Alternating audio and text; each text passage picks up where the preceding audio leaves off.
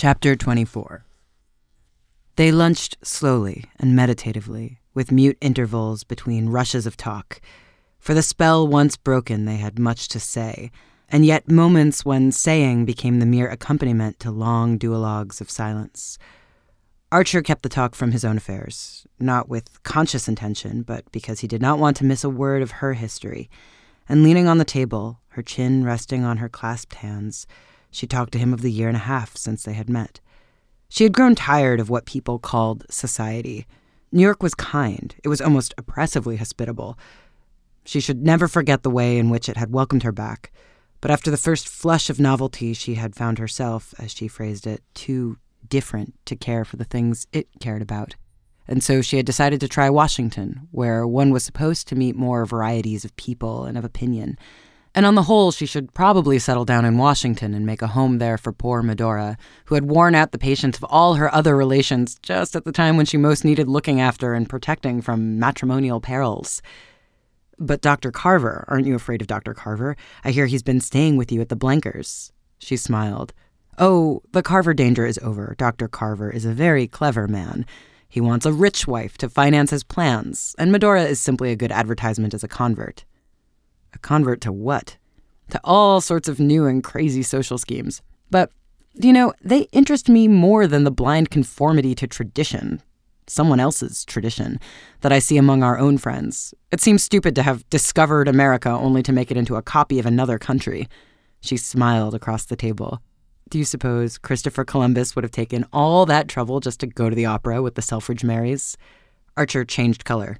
And Beaufort, do you say these things to Beaufort? he asked abruptly. I haven't seen him for a long time. But I used to, and he understands. ah, it's what I've always told you. You don't like us. And you like Beaufort because he is so unlike us.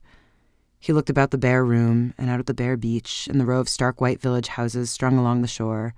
We're damnably dull. We've not character, no color, no variety.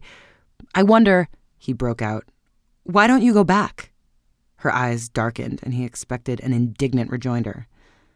But she sat silent, as if thinking over what he had said, and he grew frightened lest she should answer that she wondered too. At length, she said, I believe it's because of you. It was impossible to make the confession more dispassionately, or in a tone less encouraging to the vanity of the person addressed. Archer reddened to the temples, but dared not move or speak. It was as if her words had been some rare butterfly that the least motion might drive off on startled wings, but that might gather a flock about it if it were left undisturbed.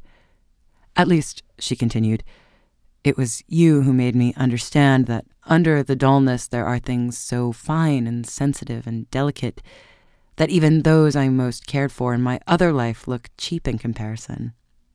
I don't know how to explain myself. She drew together her troubled brows.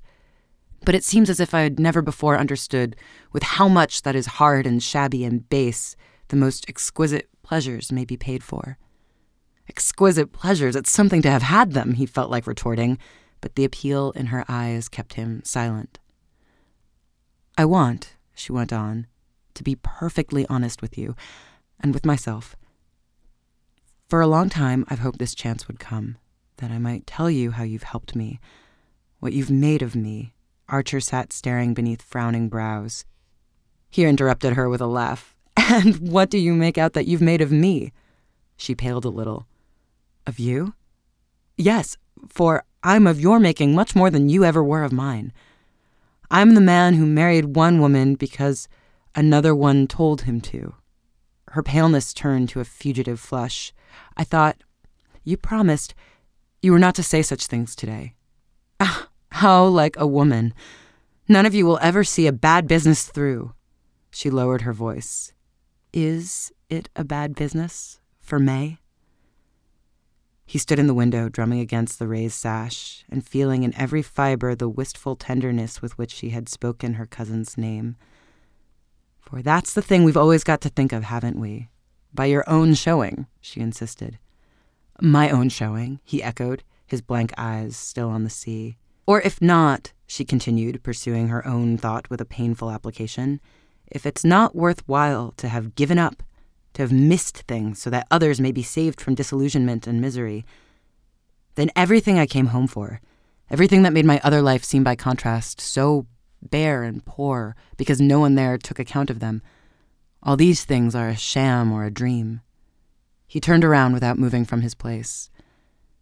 And in that case, there's no reason on earth why you wouldn't go back, he concluded for her. Her eyes were clinging to him desperately. Oh, is there no reason? Not if you staked your all on the success of my marriage. My marriage, he said savagely, isn't going to be a sight to keep you here. She made no answer, and he went on. What's the use? You gave me my first glimpse of a real life, and at the same moment you asked me to go on with a sham one. It's beyond human enduring, that's all.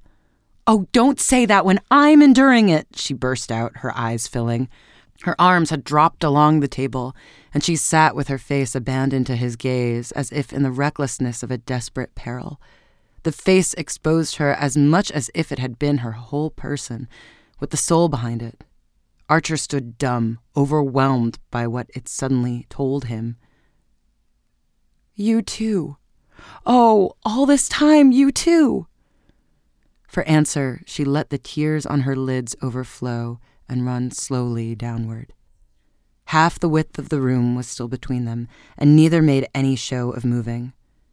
Archer was conscious of a curious indifference to her bodily presence. He would hardly have been aware of it if one of the hands she had flung out on the table had not drawn his gaze as on the occasion when, in the little 23rd Street house, he had kept his eye on it in order not to look at her face. Now his imagination spun about the hand as about the edge of a vortex, but still he made no effort to draw nearer. He had known the love that is fed on caresses and feeds them, but this passion that was closer than his bones was not to be superficially satisfied. His one terror was to do anything which might efface the sound and impression of her words. His one thought, that he should never again feel quite alone. But after a moment, the sense of waste and ruin overcame him. There they were, close together and safe and shut in, yet so chained to their separate destinies that they might as well have been half the world apart. What's the use? When will you go back? He broke out, a great hopelessness. How on earth can I keep you? crying out to her beneath his words. She sat motionless with lowered lids. Oh, I shan't go yet. Not yet. Sometime then? Sometime that you already foresee? At that, she raised her clearest eyes. I promise you, not as long as you hold out. Not as long as we can look straight at each other like this. He dropped into his chair. What her answer really said was, If you lift a finger, you'll drive me back, back to all the abominations you know of and all the temptations you half guess. He understood it as clearly as if she had uttered the words, and the thought kept him anchored to his side of the table in a kind of moved and sacred submission. What a life for you, he groaned. Oh, as long as it's a part of yours. And mine a part of yours? She nodded. And that's to be all for either of us. Well, it is all, isn't it? At that he sprang up, forgetting everything but the sweetness of her face. She rose too, not as if to meet him or to flee from him, but quietly, as though the worst of the task were done, and she had only to wait. So quietly that, as he came closer, her outstretched hands acted. Her outstretched hands acted not as a check, but as a guide to him. They fell into his, while her arms, extended but not rigid, kept him far enough off to let her surrendered face say the rest. They may have stood in that way for a long time, or only for a few moments, but it was long enough for her silence to communicate all she had to say, and for him to feel that only one thing mattered. He must do nothing to make this meeting their last. He must leave their future in her care, asking only that she should keep fast hold of it. Don't, don't be unhappy, she said with a break in her voice as she drew her hands away, and he answered, You won't go back. You won't go back, as if it were the one possibility he could not bear. I won't go back, she said, and turning away, she opened the door and led the way into the public dining room. The strident school teachers were gathering up their possessions preparatory to a straggling flight to the wharf. Across the beach lay the white steamboat at the pier, and over the sunlit waters, Boston loomed in a line of haze. Phoebe Reads a Mystery is recorded in the studios of North Carolina Public Radio, WUNC.